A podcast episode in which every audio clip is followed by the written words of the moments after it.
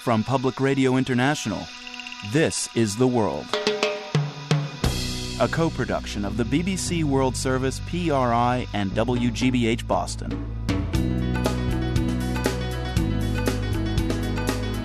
It's Monday, November 12th. I'm Marco Werman.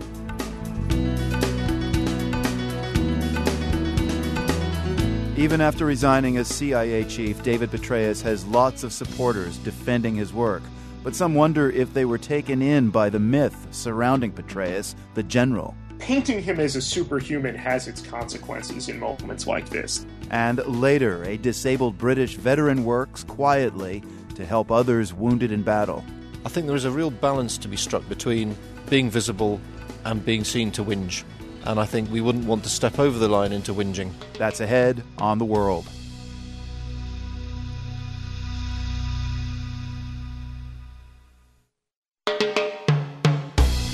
PRI's The World is supported by the Medtronic Foundation, supporting patient serving groups such as the International Diabetes Federation, who help empower individuals with diabetes to live life to the fullest. Learn more about the International Diabetes Federation and others who are taking on this disease at medtronic.com.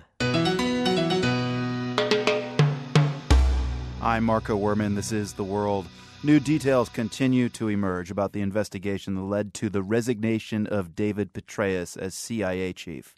FBI agents had reportedly known since last summer about the extramarital affair between Petraeus and biographer Paula Broadwell, but that information was not shared with the White House at the time because there was no evidence that the affair compromised security or that a crime had been committed. The scandal, though, represents a huge fall from grace for David Petraeus. He was credited with helping to bring the war in Iraq under control with the so called surge back in 2007 and 2008. He later got good reviews for his command in Afghanistan as well, before going to the CIA. Spencer Ackerman is a senior writer at Wired who covered Petraeus, and he says tough questions about the general's command were not always asked. In particular, the coverage around Petraeus during the surge in, in 2007 and 8 was almost uniformly positive.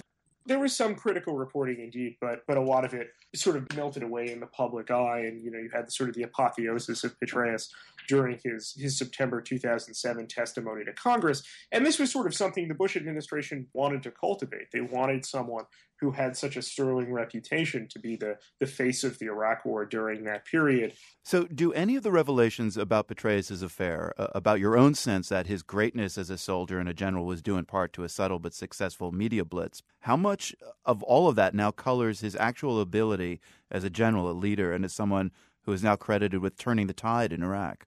It's going to be difficult to disentangle. Nothing in his personal life, you know, when it comes to this affair, reflects on his military career. Uh, the, the affair appears to, to have occurred after he had retired from the Army.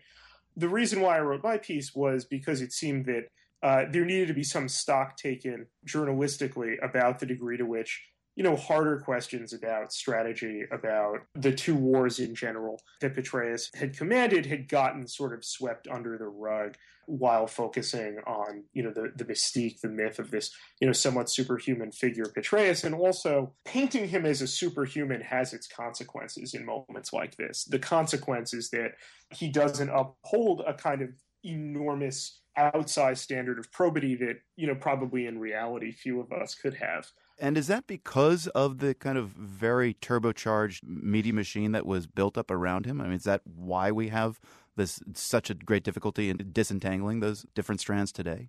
I think there are two different levels of responsibility. One is the, you know, the staff around Petraeus did, you know, seek to build him up as this larger than life figure. And then secondly, there's the responsibility of journalists to, to penetrate through that. You talk about you know th- this interview that you got with uh, General Petraeus uh, when you were embedded in Mosul. I mean, I mean, basically, you were allowed to interview him as long as you went on this long, very tough run together. What did that kind of convivial sort of interview yield for you and for him? I couldn't complete the entire run. I have to confess to you, I was I was way too out of shape for that. And Petraeus seemed to really enjoy the fact that he could simultaneously lead an, an exercise class while fending off and entertaining some questions from a journalist about about policy and strategy. And you know, I have to confess that you know, had a kind of subtle effect on me. There really is a cautionary tale in, in getting too close uh, to the people that you cover, and it's it's a difficult thing. Probably too early to ask this question, but right now, knowing what you know, Spencer, how much do you think the human foibles of the man actually put national security uh, in doubt? We need to see if, in fact, the general exposed any classified information to Paula Broadwell. We found just now that she, you know, gave a, a, speech at the University of Denver on October 26th in which she appears to reveal some uh, se- at least sensitive or unknown details about the CIA activity in Benghazi. That seems just very surprising that a private citizen would know or would reveal that. While it seems right now that the FBI has concluded there wasn't such a breach of national security, there seems to be a lot more to this story that'll that'll come out in the coming days. I think Petraeus is going to come back. You know, the Washington wise men tend to do so, and Petraeus had, you know, such a sterling career that it seems that after a period of due self-reflection and, and, you know healing with his family, that we'll see him again on the national stage. A lot of that really will depend on what kind of you know jeopardy, if any, there there was for national security in this instance. Spencer Ackerman, a senior writer at Wired. His most recent piece is titled How I Was Drawn into the Cult of David Petraeus. Spencer, thanks a lot. Thanks so much for having me. Many in America's foreign policy community still have a positive view of David Petraeus and his legacy. Obviously, uh, Dave Petraeus is a fantastic and accomplished uh, American hero. Michael O'Hanlon is a senior fellow in foreign policy studies at the Brookings Institution. He's known Petraeus for decades, and recently he's been working with Petraeus as a member of the CIA's External Advisory Board. O'Hanlon says he was impressed with Petraeus' tenure at Langley.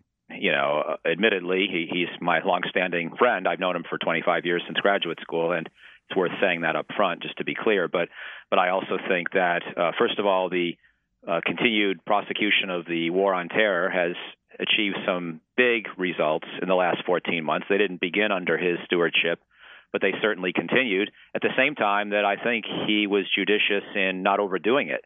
And of course, people are worried about uh, the use of new means of um, uh, application of force and interrogation methods, and you know, uh, incarceration methods, and all the debates of the last dozen years or so. And I think uh, he was a very thoughtful although quiet participant in those debates, as he had to be in the job he held.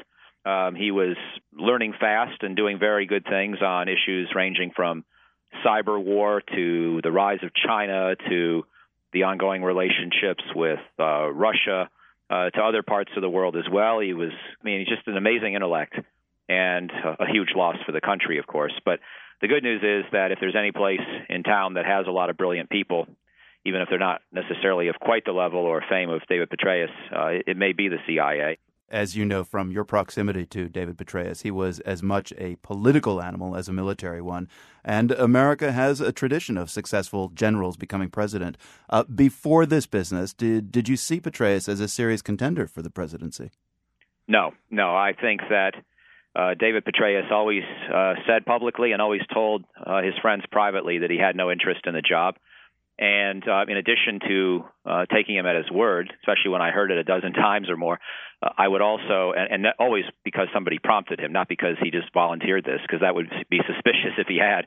But um, in addition to the, that fact, I never had any reason to think that that he felt this was his comparative strength, that he felt it was his comparative advantage, or that he had a particularly clear vision on domestic politics and issues of what he would do with the presidency. And so uh, those of us who wanted him to consider running for president uh, always hoped that we could persuade him by uh, convincing him that, let's say, for example, on the budget deal, um, if it still wasn't solved in 2016, if the country's fiscal situation was still a mess at, in 2016, that maybe he could help rise above the fray. That's the sort of argument that some of us wanted to make to him. Mm. Um, not not that anybody thought he would have or should have or could have run in 2012, but looking ahead to 2016. Uh, so uh, you know, but that was not something he was interested in hearing or ever contemplated, and um, so I think his categorical rejections can be taken at face value. Well, maybe not head of state, but our previous guest uh, indicated that uh, Washington hasn't seen the last of David Petraeus. Do you think he could come back from this in any way? Well, I certainly hope and pray that yes, he will. I think um, David Petraeus is an amazing American uh, who made a big mistake, uh, but also saved countless lives, often at very uh, severe risk to his own. Um, and obviously, um, you know, uh, what he accomplished remains and stands for itself, and uh, the accomplishments um, in Iraq and the broader Central Command region and Afghanistan uh, and elsewhere are considerable. And I think that um, you know it's not the moment to speculate about specifics because the Petraeuses need to go through some healing, and the country needs to deal with this news, and we need to be able to put it in some broader perspective. But the short answer is yes. I think there are plenty of things he could still do, and and I hope he will. Michael O'Hanlon of the Brookings Institution, thank you. Thank you very much. There's long been concern that the conflict in Syria could spill over into neighboring countries.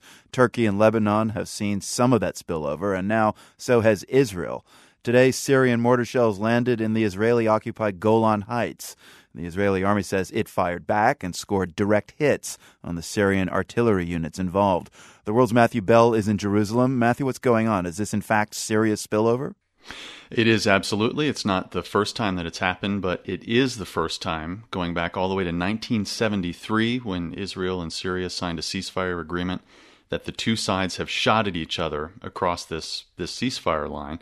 Um, Israel and Syria have technically been at war for decades, but the truth is, Marco, is that border has been very, very quiet for all these years. So uh, there's a big question about whether Bashar al Assad, the president in Syria, is trying to provoke Israel. Mm. That would be a real game changer here, and I think it would indicate a real final act of desperation on his part. Um, at that point, we just don't know uh, whether that's the case or not. So, do these Israeli reactions and, and the rhetoric indicate that there's a danger of Israel getting sucked into the Syrian conflict now? I do think, Marco, the truth is is that the Israelis absolutely do not want to get get drawn into that deadly mess that's going on across the border.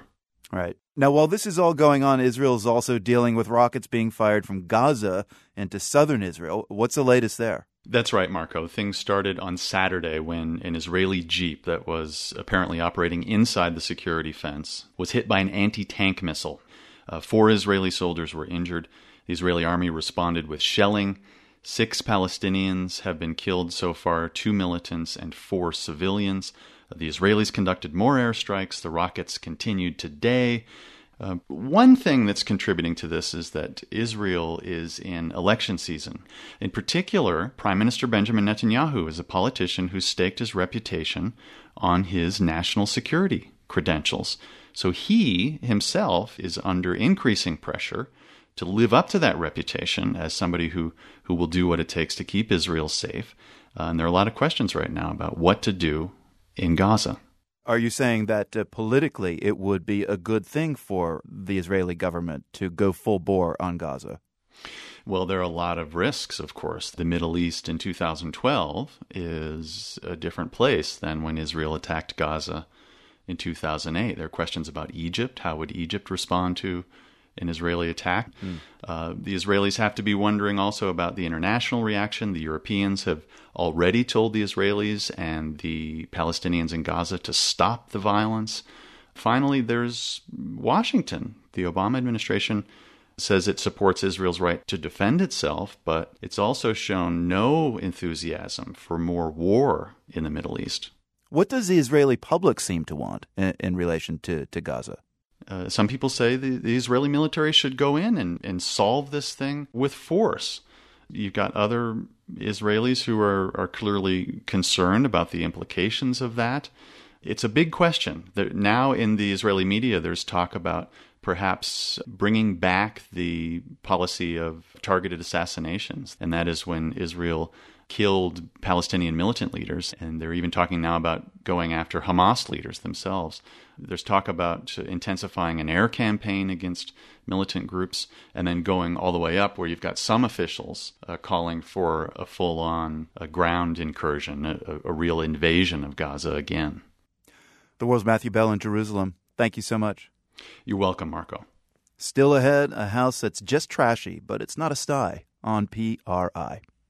The World is brought to you by PRI with help from the Medtronic Foundation, supporting patient serving groups such as the International Diabetes Federation, who help empower individuals with diabetes to live life to the fullest. Learn more about the International Diabetes Federation and others who are taking on this disease at medtronic.com. I'm Marco Werman. This is The World. Today we observe Veterans Day. It's a reminder of our nation's debt to those who've served in the military and those who are serving even as we speak. We also want to remember how the holiday came to be observed at this time of year. The day itself, which was yesterday, November 11th, marks the anniversary of the end of World War I. Mitchell Yockelson is a historian at the National Archives in Washington. Let's just recall, Mitchell, the First World War's enormous toll 9 million soldiers dead, 21 million wounded. What did U.S. President Woodrow Wilson have in mind when he first proclaimed Armistice Day, the precursor to Veterans Day, 1919? I think a lot of it had to do with commemorating the fact that the United States did fight in this war. And as you mentioned, the high casualty rates, there were about 53,000 American soldiers who died in combat on the battlefields of the Western Front, which was in France and Belgium, and another 50,000 died from disease such as the influenza. And it was very important to President Wilson to make sure that the American participation in this conflict, which he uh, would call the war to end all wars, that the Americans were recognized for this effort. You know, I was in London last week and was struck by the degree to which even the young current generation seems connected to that history that happened 100 years ago. You know, they're buying poppies. Uh, TV documentaries remind the Brits of, of the Great War. By contrast, here, Veterans Day for many, though surely not any veterans, just seems like another banking holiday. Uh, is the Great War eh, forgotten here in the U.S.? It is, and it's interesting you point out about being in Europe. I've been to London many times, and you go into a chain bookstore there, you'll see a huge uh, collection of World War One books in their history section. If you go to the United States and go into what few chain bookstores exist here, you might find a dozen or so books. I think the problem, if it is a problem, is that when the troops came back in 1919 for overseas, a lot of them didn't talk about it, and they kind of wanted to move forward. But when they were really ready to start discussing the First World War, all of a sudden we got into the late 1930s, and then all of a sudden 1941 and we're admired in another greater war. Mm. And I think in that sense, World War One kind of became eclipsed. And then as we've gone through history, we look at our great conflicts. Certainly, World War II is is considered, you know, a, enormous, and we study that a lot more. And then also bookending that is the Civil War. So, the, so the First World War kind of gets caught in the middle and, and forgotten, as you say. When did Armistice Day become Veterans Day, and do you think that was good branding as far as historical memory goes? It became um, Veterans Day in 18. I'm sorry, 1954. Uh, President Dwight D. Eisenhower um, helped pass that through Congress, and, and I think it was a it was a good idea because again, Armistice Day it had kind of been forgotten at this point, mm. and the idea to encompass all veterans on this day is is important in my mind. So when Veterans Day rolls around, uh, what do you find yourself kind of reflecting on? Is it the horrific uh, battles of World War One, or are you thinking about today's U.S. war vets who are struggling in many ways to readjust? Well, I never served in the military, but I've had the pleasure of knowing many veterans through my work at the National Archives, and I also teach um, part time at the U.S. Naval Academy. So I get to meet the future veterans of America. And for me, it's a time to reflect on those individuals who are now serving and served in the past. My dad was a World War II veteran. And just to look back and say, you know, these are people that came forward, whether they were drafted or whether they enlisted, and they were willing to put on a uniform and serve for our country. And that's something that I really appreciate and I hope we'll never take for granted. Mitchell Yockelson is a historian at the National Archives in Washington. Mitchell, thanks a lot. All right, good. Thank you. British troops have stood beside American forces on battlefields across Europe, Africa, and Asia. So, on this Veterans Day holiday, we want to introduce you to retired Colonel David Richmond. He's a 25 year British veteran who served with infantry units in Bosnia, Iraq, and most recently Afghanistan, where he was seriously wounded. Yeah, it was a, gunshot wound um, in through the back of my right thigh, out through the front. Uh, and it removed um, 10, well, between the bullet and the initial immediate surgery, 10 centimetres of bone. So, well, they very nearly took it off at the time, um, but then left for the choice we can try and rebuild this or we can, or we can take it off. The chance are you might lose it anyway. So we went for the rebuild, hence it took four years pretty much to get back to this, this, this stage. Now that Colonel Richmond is fully recovered, he relies on his experience as a wounded veteran in his current job. He works with a British charity called Help for Heroes. He sees to it that wounded, injured, and sick veterans get practical support. Richmond says getting help for British veterans is easier now than it was just a few years ago.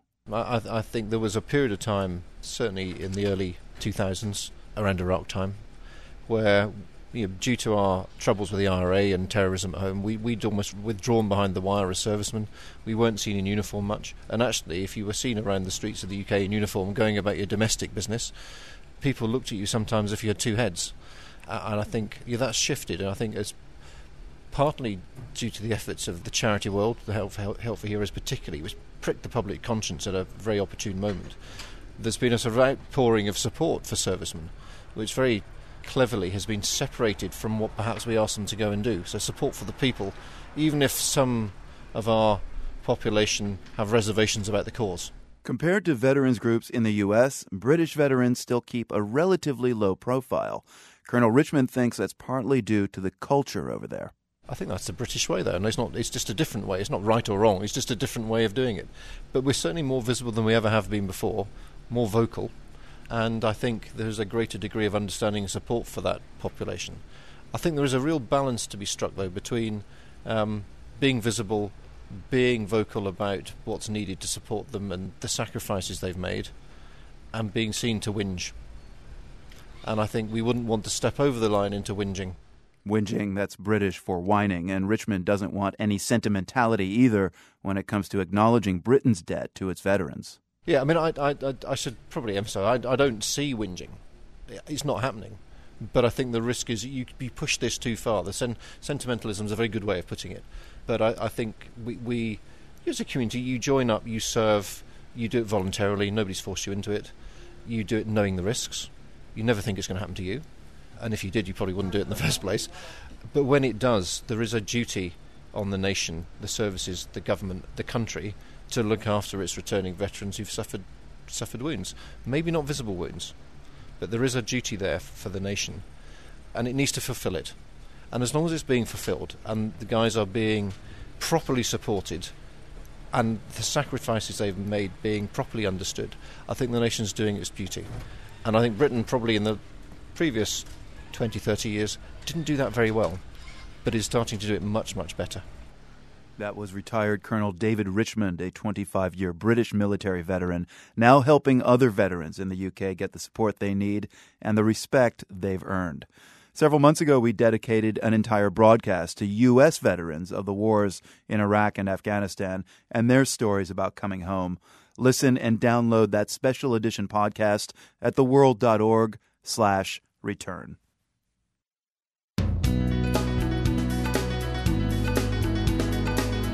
I'm Marco Werman. Coming up, the Dutch woman who joined Colombia's FARC rebels and is now part of their negotiating team, and later building a house entirely out of trash. What we're doing is actually thinking what are the small items that get thrown away on maybe a daily, weekly, or monthly basis? Because there's piles of that stuff. Those stories ahead on the world. PRI's The World is supported by the Medtronic Foundation, supporting patient serving groups such as the International Diabetes Federation, who help empower individuals with diabetes to live life to the fullest. Learn more about the International Diabetes Federation and others who are taking on this disease at medtronic.com. I'm Marco Werman, and this is The World, a co production of the BBC World Service, PRI, and WGBH Boston.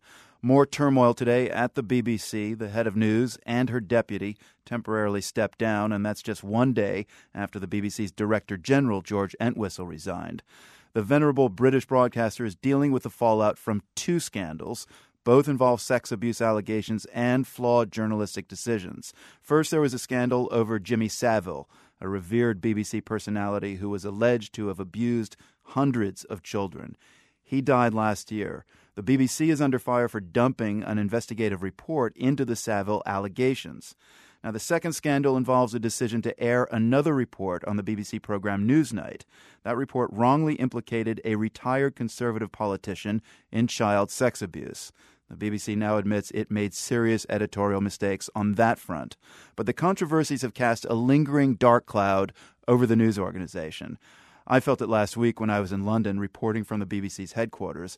Sure, people there were following the U.S. election, but many people, and certainly at the BBC, were consumed with what's been going on right under their roof.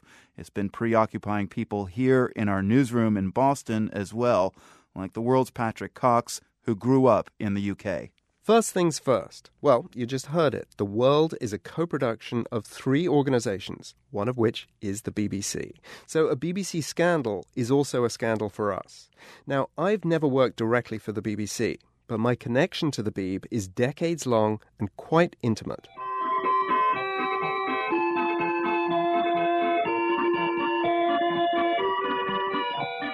This was early childhood for me, and then early adulthood. And I wish to complain about this parrot what I purchased not half an hour ago from this very boutique. Oh, yes, the Norwegian blue. What's wrong with it? I'll tell you what's wrong with it. It's dead. That's what's wrong with it. Growing up with a broadcaster like that made me very fond of it, and I was happy to pay an annual license fee, as all Brits do, to fund the BBC. As for the news, I trusted it. There were, of course, times when I found a program pointless or a piece of news biased. I never liked Jimmy Savile shows. But at the end of each weekday, I felt the need to watch Newsnight. It was a bit like Ted Koppel's Nightline smart, unflinchingly courageous in the face of authority, trustworthy. That's why so many British people now feel so betrayed. You can hear it in the voice of this man interviewed at a village hall gathering. It must be a national institution you can feel proud of. But the way they've behaved recently is certainly not conducive to even people wanting to pay their license fee. It's almost criminal the way they've behaved. What the BBC still has on its side, and this is something that many Brits don't realise, is its reputation abroad. La BBC en crise après la diffusion d'un reportage accusant à tort un responsable politique de pédophilie. BBC news director Helen Boaden or deputy news director Когда Джордж Энтвисл сказал, что нам нужно BBC are all BBC programs in other languages reporting today on the BBC's troubles. As strange as it may seem inside Britain, people in Nigeria or Myanmar don't really care about scandals involving Jimmy Savile or a former advisor to Margaret Thatcher. I realized that a few years ago when I was reporting in Bangladesh. Millions of Bangladeshis listen to BBC news programs. One person after another told me why. The BBC's was the only news that they could trust during the country's war of independence. You hear similar stories in many, many other places. At a time when news organizations are rarely trusted, the BBC still is in most of the world. The work that's done by the BBC is unquestionably it's the greatest broadcasting organisation in the world and remains that. What it has is a crisis of management of its own making. This is veteran BBC anchor David Dimbleby. He's far from alone in blaming the BBC's problems on what he calls its self perpetuating bureaucracy. Bureaucrats, when they're asked to cut back on the scale of the BBC and its costs, immediately increase the number of managers to deal with the cuts. The trouble is that out of that, you don't get good director generals. You get people who've played the system carefully, one against the other, and they just don't have the stomach for what's needed. What they do instead, says Dimbleby, is justify their own existence with unnecessary reports written in language that deliberately sidesteps responsibility. The management speak gobbledygook. Any editor, any head of a department spends their lives filling in forms, answer questions about things that are really not necessary, using a language that's so arcane about platforms and genres. And other ways of placing more value on how a news story is consumed and less on what it actually says. Understandably, today things may be a bit seat of the pants in the BBC's corridors of power, but if ever there were an example of the loss of respect for the BBC, it came in an interview today. It was on Sky News, a generally less trusted private news organisation. The BBC's interim director general Tim Davie was asked where the buck stopped when it came to news accuracy. Davie didn't really answer that and then he tried to shut the interview down. Anyway, I will go now because I've got a lot to do. Okay. Um, the BBC is taking action. That's what we're going to do. I've got a job and I'm going to get on with it. Thank okay. you, Dermot. Well, are, are more heads going to roll, Mr. Davie? By now, Davie's walking away from the camera. Thank you. Well, there we are. Uh, Tim Davie uh, ending his uh, interview there with uh, Sky News. but he wouldn't do that to the BBC. Tim Davie there. Now, Sky News is a fierce competitor, but for those who think of the BBC as arrogant, as out of touch, and now as untrustworthy, that live TV moment may have spoken volumes. For the world, I'm Patrick Cox. In Spain, an estimated 350,000 families have been evicted from their homes since the country's property bubble burst five years ago. And until today, it seemed likely the numbers would continue to climb as more and more people lose their jobs. But now the main banking association in Spain has announced it will put a two year freeze on evictions for the country's most vulnerable. The world's Gerry Hadden has this update. In cities across Spain today, protesters banged on pots and pans in front of offices of the ruling Popular Party. They want Spain's draconian eviction law changed. In Spain, you can't just hand over your house keys to the bank if you can't make your mortgage. Under the country's 1909 law, your debt follows you and your descendants until it's paid off, even if eviction leaves you homeless. That nearly happened to Rocio Guerrero, an unemployed cook and mother of a four year old boy. She's been out of work for three years, her boyfriend for nearly as long. The only way we avoided getting thrown out on the street by the bank was to rent out our apartment, she says. Then we moved in with my in laws. Eviction protests like these have been going on for years now, and they've been largely ignored by politicians. But that's changed because of two things that happened last week. In the northern Spanish town of Baracaldo, a woman, 53 year old Amaya Egaña, jumped four stories to her death just as authorities were arriving to evict her. It was the third eviction related suicide this year. The judge on the scene, Juan Carlos Mediavilla, threw up his hands and declared this has got to stop. No podemos llegar a situaciones como la que hoy mismo hemos vivido aquí. We can't have situations like this, he told reporters. We need to have the current law changed. People in economic crisis are being driven to tragic ends. The change in the law has to happen very quickly so that we judges can apply the new rules. In theory, the new rules would give judges discretion to let people stay in their homes. They might offer a temporary reprieve for struggling mortgage holders, or the chance to renegotiate the monthly payments or they lose the deed but can stay on as renters.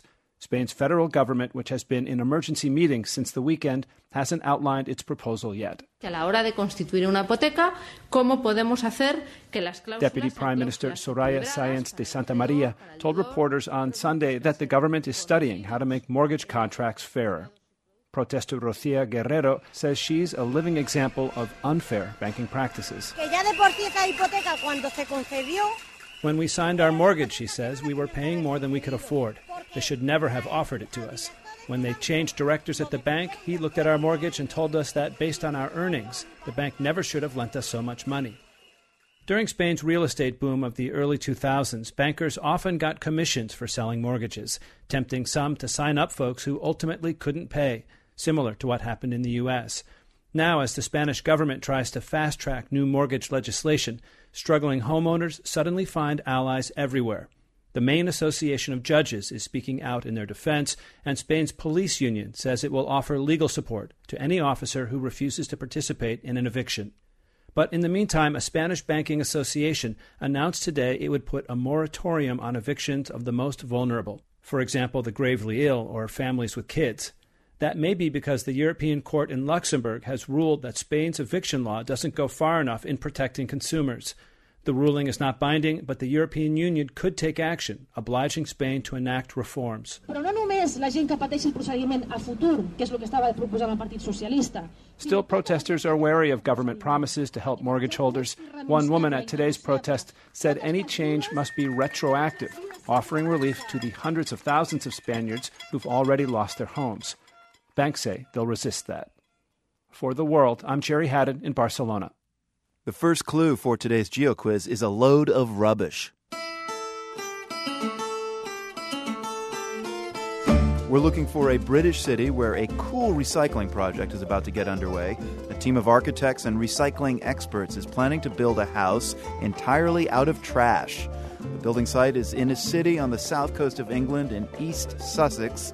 The city's seafront bars and restaurants, not to mention nudist beaches, are all just an hour's train ride away from London.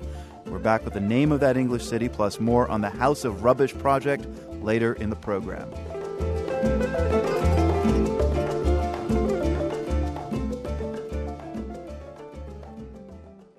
This week in Cuba, peace talks will begin in earnest between the government of Colombia and the leftist rebel group, the FARC. And among the FARC leaders in attendance, one stands out. Her name is Tanja Nijmeijer, and she's not from Colombia or even South America. She's Dutch, and her story is pretty fascinating. It's said that her impressive physical strength and intellect helped to propel her through the rebels' ranks. Miriam Wells is a writer based in Medellin, Colombia, who's familiar with how Nijmeijer came to join the FARC. She came originally as a language student in 1998. She had the opportunity to teach English in Colombia.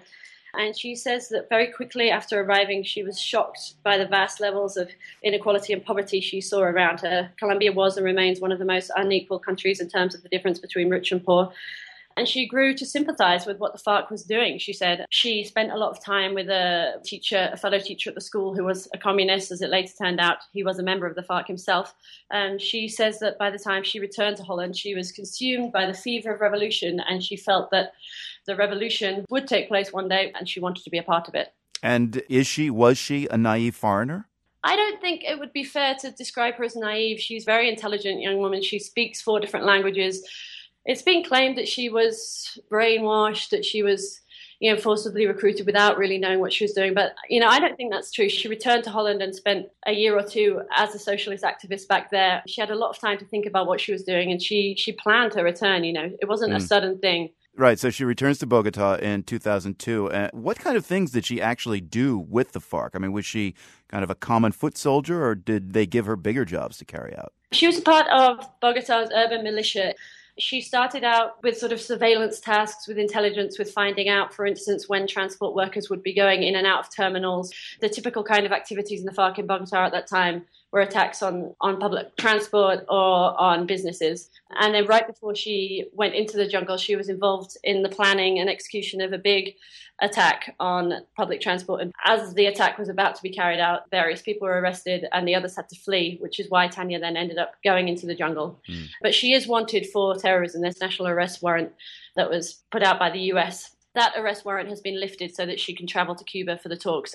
Now, Nijmeijer's mother tried several times in vain to get her daughter back. Uh, what exactly did she do and why didn't it work? Yeah, I mean, the story is so sad. The issue with the family is the saddest part of this story because she hasn't seen them or really talked to them since she went into the jungle 10 years ago. The mother traveled to Colombia, as did the sister, a couple of times, trying to get the daughter back. In 2005, the mother was granted a meeting in the jungle encampment that her daughter was living in but she left with the knowledge that her daughter would never leave the rebels, she said. And she also, a few years after that, traveled to Colombia again to take part in a documentary. And in that, you actually see her flying over the jungle in an army helicopter, shouting through a loudspeaker, begging her daughter to flee. She puts out messages on a radio frequency known to be listened to by the FARC, again, appealing to her daughter to leave the rebels. They've become shunned in Holland, where their daughter is seen, you know, as this terrorist. Mm. It's just been really, really sad for them. Now, Tanja Nijmeijer early on spoke of the political affinity she felt for the FARC with their communist ideals, but those ideals, as a lot of people know, kind of went out the window as they tried to just fuel their movement through drug revenues and tried to overthrow the Colombian government. And she sensed that kind of betrayal of those values. If she has that sense of doubt about the FARC, how much do you think she'll actually feel committed to any positive outcome in these peace talks in Cuba? Well, she says that she's fully committed to their ideals. There was the famous publication of some diaries of hers that were discovered in an abandoned jungle encampment in 2007, where indeed she did talk about disillusionment. She said that life with the FARC was like a prison. It would be worth it if I knew what we were fighting for, but I just don't know what we're fighting for anymore. Mm. She later said her words had been manipulated, and she released a video saying that she was and would remain a proud member of the FARC. And again, in a press conference that she's given about a week ago in Cuba, she's again stated full commitment to their ideals. She says that they are fighting for social justice, that that's all they've ever fought for. They deny that they are just a drug trafficking gang. you know, she says that she has great hopes for the peace process. And these upcoming talks, uh, how long are they supposed to run for? Are they kind of open ended? Well, that's one of the interesting elements. President Juan Manuel Santos has said that there, if there's no solution by next June, then, then they'll abandon the talks, which to many people just seems like an absurdly short amount of time, given that previous talks have lasted for years. And you know, if you're talking about a conflict that's gone on for more than 50 years, can you really expect it to be resolved in a matter of months? Miriam Wells, based in Medellin, Colombia, telling us about the story of Dutch FARC rebel Tanja Nijmeijer. Thank you. Thank you. This is PRI. I'm Marco Werman. This is The World. Next week, a construction crew at the University of Brighton in England will begin work on a house that sounds like a riddle, and the riddle might go like this This building will be new, but it will contain virtually nothing new at all. You see, it's being made almost entirely out of waste material, rubbish from homes, and discarded items from other building sites. The English city of Brighton, by the way, is the answer to our GeoQuiz today. The project is meant to show that using trash as building material is good for the environment and can reduce the cost of construction. Ari Daniel Shapiro of our partner program Nova got a preview of what's planned. He produced this audio postcard from the future site of the Brighton Waste House. The site's just ahead of us up here, about 20 steps. My name's Duncan Baker Brown, and I'm the architect for the Waste House. Hi, I'm Kat Fletcher. I run a local uh, online reuse organisation. Right now in Brighton, there's many hundreds of building projects going on. All those projects have materials on site which they are going to get rid of because they haven't needed to use them or there's a bit left over.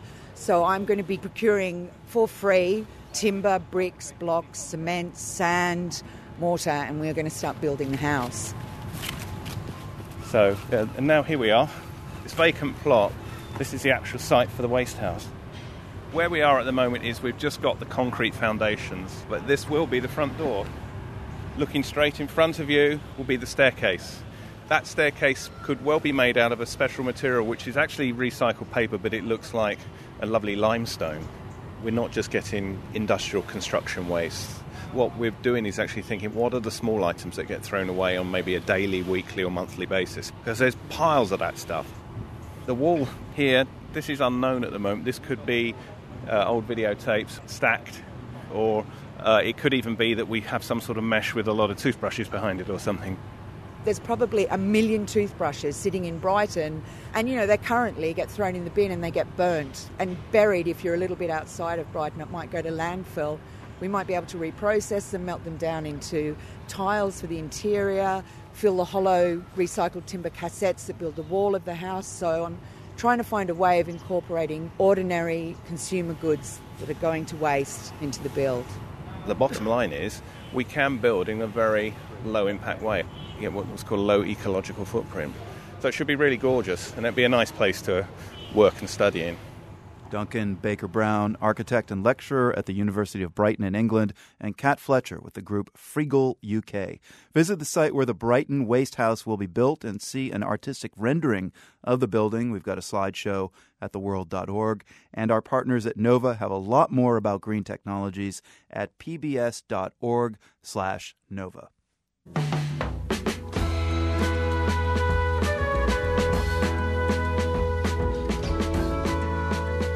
The Amazing. That's what this band from Sweden calls itself. On their debut album, Gentle Stream, you'll hear echoes of 1960s California pop rock and 70s British folk rock.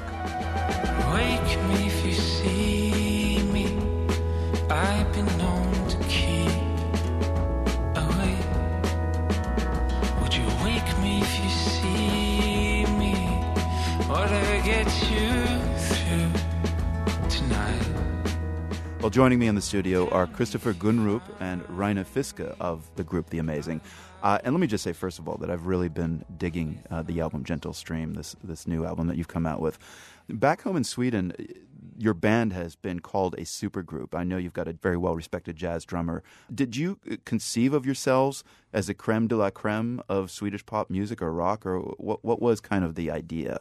No, no, that's I mean that's something that the press would use. But both of you also come from a kind of well-respected group, a band called Dungen. Is yeah, that right? Reine is from Dungen. Yeah, Yeah. yeah. But we're f- f- uh, first and foremost friends. That's Uh-huh. how we why we're together. Of course, it is nice that they all play so very good. They're so good at their instruments. Well, I mean, sometimes the press does uh, hook into an idea, but often it, there there's some evidence of truth behind it. So, I mean, how do you feed off each other in terms of musicianship? Well, this is Reine. I don't know. Maybe there's a certain flow to the to the playing too, because we we share a lot of the same ideas, I guess, and tastes maybe too. Mm. And that's what we do. We just play. Well, let's do that. We'll hear the title track right now. It's called Gentle Stream, and then we'll talk a bit more about it.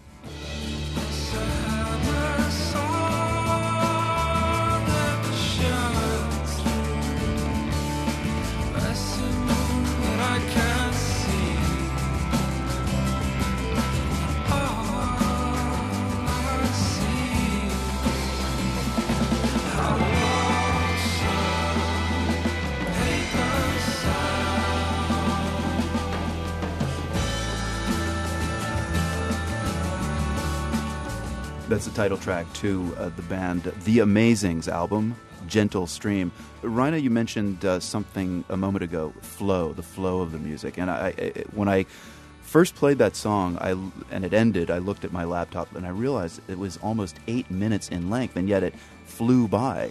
And it struck me that, you know, somewhere between the kind of expansive spatial quality you have in pop music, there must be some kind of tension. Do you have to fight that tension, or is it just really about you know friends playing together and just getting out there musically? Well, I mean, like many of the songs, I think this was based on. I mean, you have you have an idea for a song, and then we just sort of jam in the studio. We, we I remember we found the the right tempo. I remember the okay, the drum's not right. We have to find something different, and then the song just I don't know, took off in a way. But, I mean, that's the way I like it. That, that that flow. I need that. Need to find the groove to be able to, if not dance, at least tap your foot. And when you find the groove, it's just the the flow is there. Just I let people do as they please. You you want to kind of create a, a, a spirit to let improvisation happen in the studio. It sounds like. Yes. Yeah. Yes. Because that's to me, this is playing with these guys is great for many reasons. But when we record we never ever rehearse a song. I just present it to them, and then we find that groove. And when everyone likes what they're doing, we record it.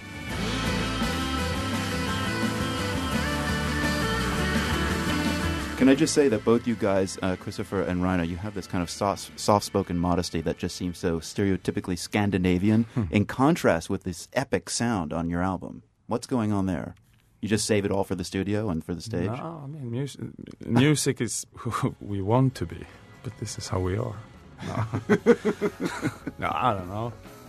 Yeah, it's kind of an Olympic feel to it sometimes when you listen to it. Christopher Gunrup and Reine Fiske of the Swedish band The Amazing. Their debut album is called Gentle Stream. From the Nan and Bill Harris studios at WGBH, I'm Marco Werman. We'll be back tomorrow.